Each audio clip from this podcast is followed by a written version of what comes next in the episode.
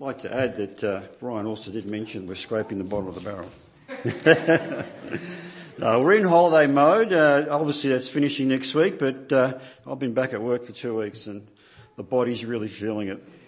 But it's good, it's good to be back. It's good to, um, I'm just worried about this cup. Uh, it's, it's good to be back into God's Word and I really enjoyed preparing for uh, this, uh, this sermon this week. It, uh, it brought to my remembrance just how important the Ten Commandments are. They really are important. Now, we've been, we've been speaking about them for the last few weeks. Now, Ten Commandments don't seem like a very onerous thing. And when you look at them, they're really simple. I mean, I've got, I've got commandments five, six and seven. You know, honour your mother and father, you shall not murder, uh, you shall not commit adultery. Very simple, very easy to understand. How could you go wrong? And yet, we seem to struggle with those Ten Commandments, don't we? Mankind struggles with those Ten Commandments. You see, as simple as they may seem to be, if we were to try and keep them for a day, we would probably succeed, I reckon. A day's not very long. And if we tried to keep the Ten Commandments for a week, we'd have to try very, very hard and put a lot of effort in and really watch the way in which we live. Now take it out to a month, Graham.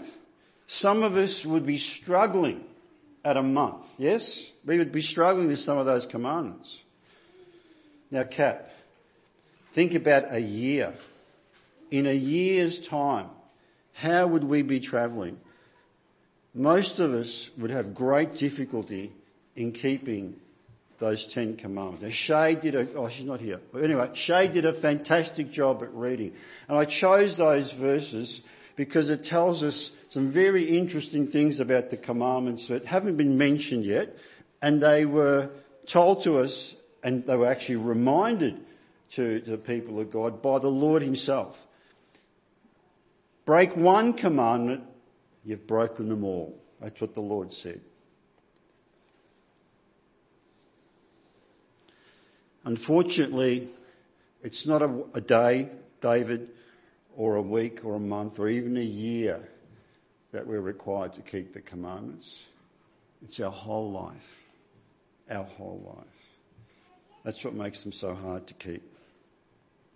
The commandments, I'm going to give you a little bit of information that hasn't been given yet.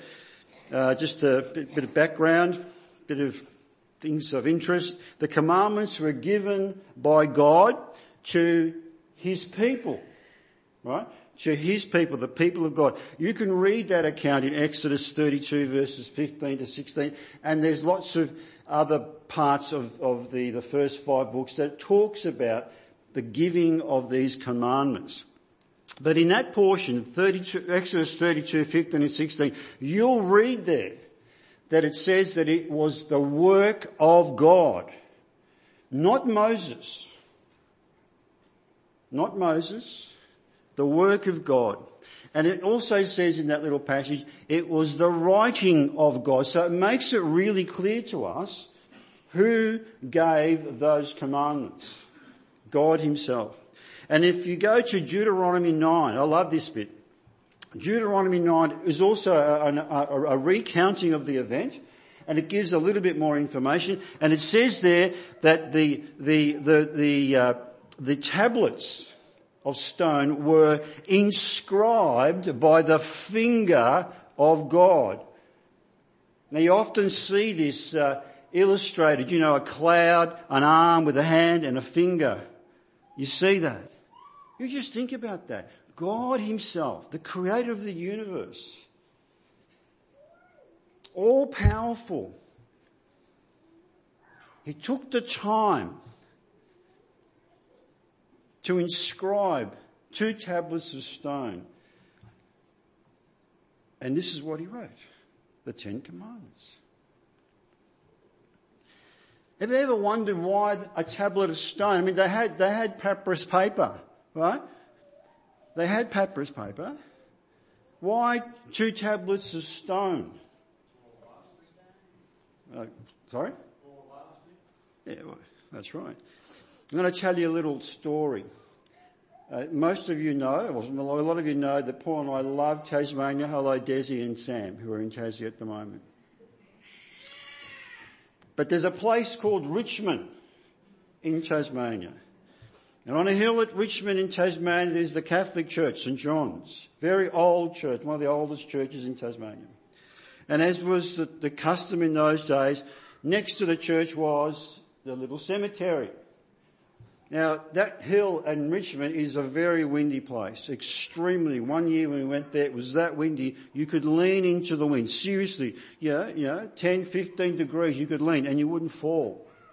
A very windy place. Why am I telling you this? When you go to the cemetery, you will see all the old tombstones, the, you know, the, the, you know, the, the headstones, the gravestones, whatever you like to call them, and they're leaning all which way. Unbelievable unbelievable to, if you ever go to Richmond, take the time. It's fascinating. But what I noticed on those gravestones is that when you went up to them, and they're, they're very old, you know, pioneers were buried there. Early settlers. When you go up to the gravestone, what you see, oh, sorry, is just a plain bit of stone. There's nothing written on it anymore. There was, because the wind and the dirt and the sand sandblasted whatever was written on there. But as you keep looking, you'll find that there are some headstones there that are engraved. Okay, the little bit of paint or whatever it was, the, the gold leaf might be gone, but you can still read who is buried there, when they were born and when they died. That's why it's stone. That's why they're engraved. The Ten Commandments are an everlasting, an everlasting and binding moral imperative for mankind and especially the children or the people of God. Everlasting, never changing. Have you ever thought about, have a think about this, how relevant they are every civilization, every civilization, right?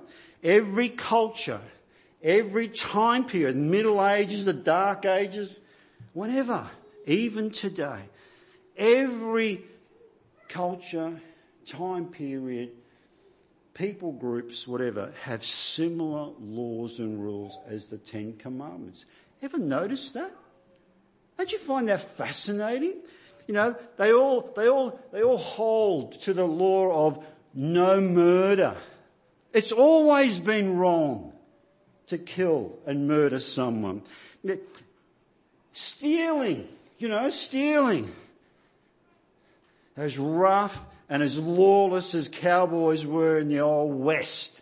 I used to love Westerns as a kid growing up. You know, they could, they, they would drop a man at any, you know, for any reason. They were wild, lawless men. But you stole their horse, Graham. End of the world. Stealing's always been wrong. Always came with a consequence. Adultery. Now I know, I know that today we live very loose moral lives uh, as a society. We do. And there's lots of adultery being practiced. But it's not acceptable, is it? The reason the divorce rate's so high is because of adultery. We don't like it when it happens to us. Because it's always been wrong. Every society's been the same. Lying. When is that, when, when was that ever permissible? And acceptable. Do you like being lied to? And even, even the worship component of the Ten Commandments, even though some of these cultures and civilizations may not, may not have been following the true and living God that we have in the Bible. They still had rules and regulation laws pertaining to their deity, whatever it might have been. A totem pole, a stone, or whatever. Isn't that fascinating? That mankind, let alone religious people, that mankind had these similar rules that they followed and upheld.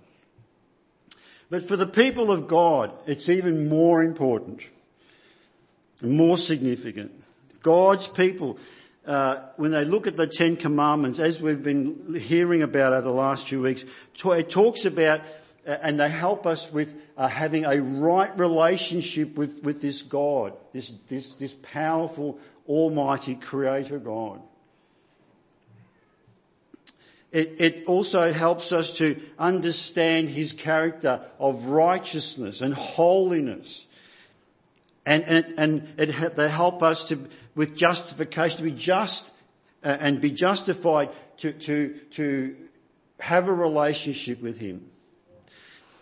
Ha- they help us with rewards and blessings. When you go through Exodus, Deuteronomy and Number, you'll see there how many times when God's making that covenant with the people of Israel, how he tells them, if you obey these things, if you listen and you do these things, there will be blessing. The promises I give you will be kept, upheld. But of course, if you don't, God makes it really clear. If you disobey, so the laws, the Ten Commandments help us to understand what is required, what we need to do. There's blessing, there's reward, and there's punishment and chastisement.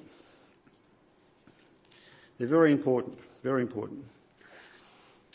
It was mentioned that there are 613 commandments in, in the Old Testament, not just 10, and that's true, 613. Now, I, I don't think that the Ten Commandments are the foundational commandments. No, no, no. Maybe they didn't have flow charts in those days, but I think they're more of a flow chart. Right?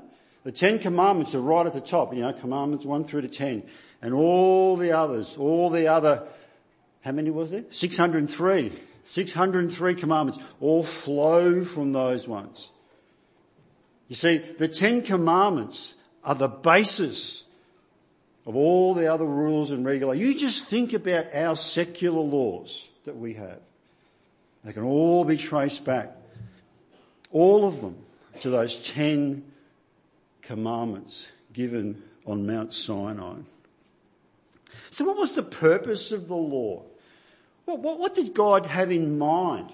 Sure, give us ten commandments for us to follow and obey. But I think there's a little bit more there. A little bit more. The purpose of the law shows the Creator's character, and by that I mean His moral character. God's moral character summed up in those Ten Commandments. Do you remember Psalm 19? What does Psalm 19 say about the commandments of God? It says that the law of the Lord is what? Perfect. Right? Got that? perfect. There's not much that's perfect, is there, really?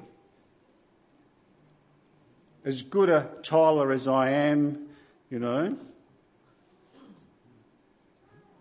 never perfect. It also says that they're trustworthy. You can trust the law of God fully. It says that the precepts are not just good, but they're right.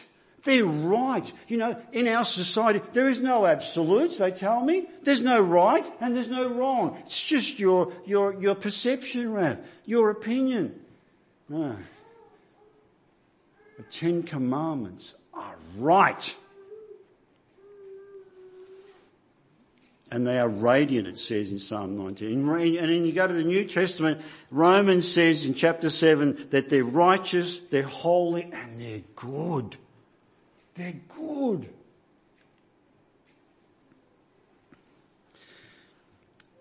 Also God, in the Ten Commandments, we see God's desire for mankind. This is how He would want us to live. Now we get caught up with some of the, the, the, the peripheral things. But in these, these commands, these ten simple, simple commands to understand, we have God's desire on how He wants us to live, you know. He doesn't want us to kill each other, lie to each other, be unfaithful to each other. He doesn't want any of that. Imagine, can you imagine a society, let alone a world, where there is no murder, where there is no adultery, where there is no, no, no stealing. I can't even picture a place like that. It's never existed, except for maybe the Garden of Eden for a while. The purpose of the law also points forward to a very, very crucial event in God's calendar and God's plan.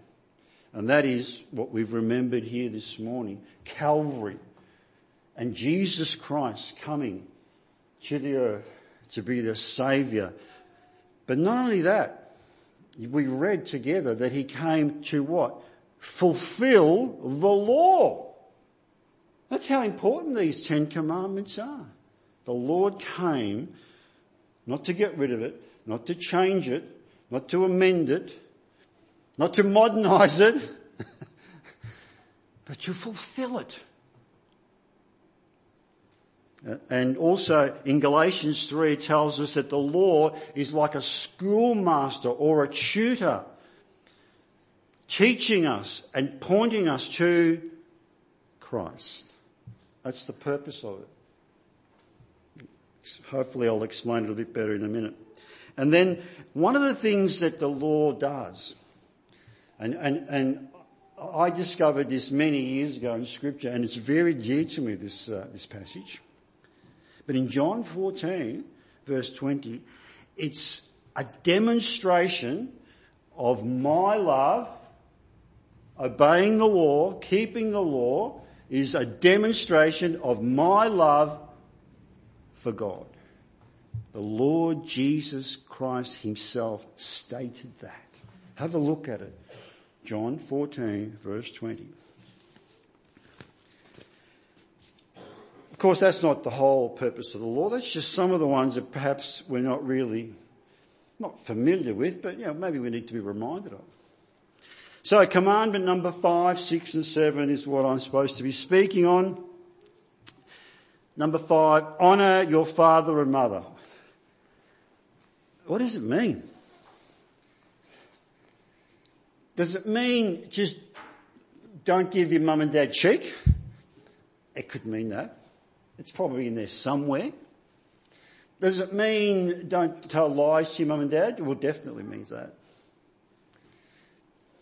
But what was it that God actually had in mind when he, when he put that in? Honour your mother and father. Father.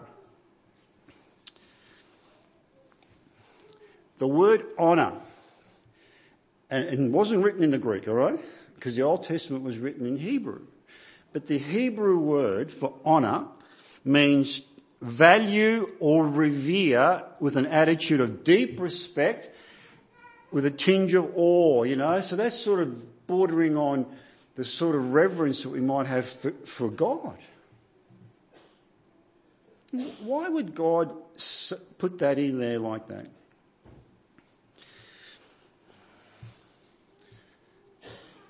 you learn. And this is when God was writing this. You learn about God, His deeds, His law. How? By your parents telling you about them. I'm going to read you a couple of verses. Have a listen to these verses. Have a listen. Just listen to these verses. Deuteronomy chapter 6 verses 6 and 7. This is God saying, he says, um, these commandments I give you today are upon your hearts. Impress them on your children. Talk about them when you sit at home and when you, pardon me, and when you walk along the road, when you lie down and when you get up. It was the father's responsibility to teach not just the children, but the whole household. It's uh, in other places it talks about that. The whole household. It was the father's responsibility to teach the whole household about God, His deeds, the things that He has done, and His law. Solemn responsibility. In Psalm 78 verse 6, it's actually commanded it's commanded by God to the Father to teach that. Fathers, we've got a huge responsibility, haven't we? Because that hasn't been rescinded, that command. A few weeks ago, and I shared this uh, as well uh, during the year in our home group, but a few weeks ago I, I spoke just before Christmas and I, and I took up the, the little uh, character of, of Mary, the Virgin Mary. And when you look at the Virgin Mary and what she says and, and the things that she says in, in Luke, and now don't forget, at best she might have been 16. Most commentators say she's younger than that. The things that she says, the things that she knows about God, the things that she has been told about the things that God had done. It's fascinating. It's deep. Who told her that? Not the rabbi at the local synagogue. She wouldn't have heard it from the rabbi. She wouldn't have heard it down at the local, well, they wouldn't have had 7-Eleven stores back then, but you know, she wouldn't have been hearing it from her local friends. You don't hear much about Mary's dad or her mum, but that's where she heard about God. You know, it says that Mary was highly favoured. Why? She just didn't know about God, but she had a, love and appreciation from, about God that she got from her father, telling her, instructing her, teaching her about how wonderful God is. So when you dishonour your father and mother, what does it mean? It means that you're not, you're not respecting the things that your dad has said, your father had taught you, the things of God in particular. And that's why it says in, in, in that little, uh, in Exodus, it says uh, to honour your mother and father so that you may live uh, in the land the Lord your God is giving you. So if you listen and respect and do what your mum and dad tells you, yeah, you will live long in the land. It will be a great place to live because everyone's going to be following the Ten Commandments and living well. Of course, that didn't work out very well for them, did it? It hasn't worked out well for us either because we don't listen to the teachings that we received as young people. Commandment number six. This is an easy one, isn't it? Put your hand up if you've killed, murdered anybody. Nobody. Great, that's good. I'm pleased. It seems like a, a, a no-brainer, doesn't it? Why would God put that in there? Now in the King James it happens to say, you shall not kill. And not a great rendition of it because when you again look at the Hebrew word, the, the, the word that they used, and it's not to be pedantic, but the word they used was the word kill, but they had a word for kill that meant kill another human. That's murder, isn't it? That's what it is. Because you, you, you can kill another human accidentally, unintentionally, you know, during war, but not murder. To intentionally kill someone is wrong because what you're doing is you're destroying someone who has been made in the image of God. That's why it's always been wrong in any culture at any time in human history. That's why. That's why we don't have a problem killing a bull, a lamb or a chicken. But we struggle, don't we? At killing another human being. Even in a time of war, it's difficult. Causes stress and trauma. Because human life is precious. It's precious because it's made in the image of God. Let us make man in our image. That's why it's there. Command number seven, thou shalt not commit adultery. God ordained man to live in relationship. How many times have you heard that from this platform? God ordained mankind to live in relationship. And that's marriage. That's how man is to live. Mankind. Man, one man, one woman. Always been like that. Living together in marriage. Coveted, covenanted or promised to each other to be faithful, to have children, to teach those children growing about God, and to live a peaceable life. That's the desire of God for you and me. And God ordained to protect that family unit right from the word go. Ordained to protect it by this commandment because it's adultery. That's the main threat. Always has been. Always will be. So, the question is this morning, are these commandments really still relevant for today, Ralph? Are they? You see, quite often people say, oh, it's in the Old Testament, it was given to the people of Israel. You know, I, I, spent a bit of time yesterday putting those two little tablets together. Very difficult to, to write on rough stone with texture.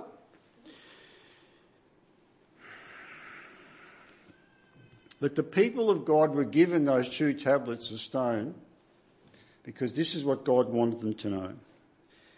Impressed upon your heart and very, very important. I'd like to just spend a couple of minutes this morning, if you would allow me, to look at the, the, the Ten Commandments from the Lord's perspective, which is why we read from Matthew this morning. From the Lord's perspective.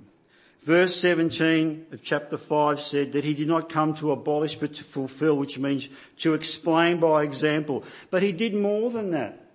He came and amplified the law. He didn't add to it. He just gave, he, one of the ways he was going to fulfill it was to give us, give us, right, God's original intention for the law. What he really expected to happen. And the, one of the best verses for, to see that, I think, is in Jeremiah 31 verse 33. God's desire was, his mind was, to have these laws implanted in the mind and written on the heart of the people of God. So it wouldn't be just a, oh yeah, what was the Ten No, no, no. So that in, when we think, everything's filtered through those Ten Commandments. When we act, you know, acts are usually acts of emotion. When those emotions come up, they come up through the, the filter of those Ten Commandments in our heart. So when the Lord was here in, in Matthew 21, uh, uh, Matthew 25, uh, verse, chapter 5, verse 21, he said, yeah, you heard it said that murder's no good. But I say, he amplifies, he, he's given us the real meaning. The real meaning. He says, he says, but if you're unrighteously anger, angered with your brother or sister. What did he say? It's just like murder. Wanting or, or, or, desiring your fellow brother or fellow man dead or cursed or damned by God is exactly the same as murder in God's eyes. I'm guilty of murder. I am. I have felt like that about some individuals in the past. Not boasting, I'm just being honest. It is a very high standard, isn't it? Unrighteous anger towards someone is just like murder. Matthew 20, uh, chapter 5 verse 20 says, the Lord says there, He says, you've heard it said if you, you know, if, if you, if you, if you commit adultery, it's no good. But here it says, the Lord says, but I say, if you look lustfully upon another woman, if you look lustfully, men, men, we are guilty, yes? We are, all of us. And ladies, that applies to you too as well, but us blokes, whew, I'm not even going to bother to put your hand up. You see, God, God's laws, the Ten Commandments are, are, are also given to highlight to us that we're sinners. That's what they're given for. We're sinners. We, we cannot obtain righteousness. We can't stand before God and say, I'm a good person. And he says, okay, let's get those Ten Commandments out, right? Let's, let's start with the, and those Ten Commandments will show you you're a sinner. Doesn't matter who you are, when you've lived. You cannot obtain righteousness before God by your own effort.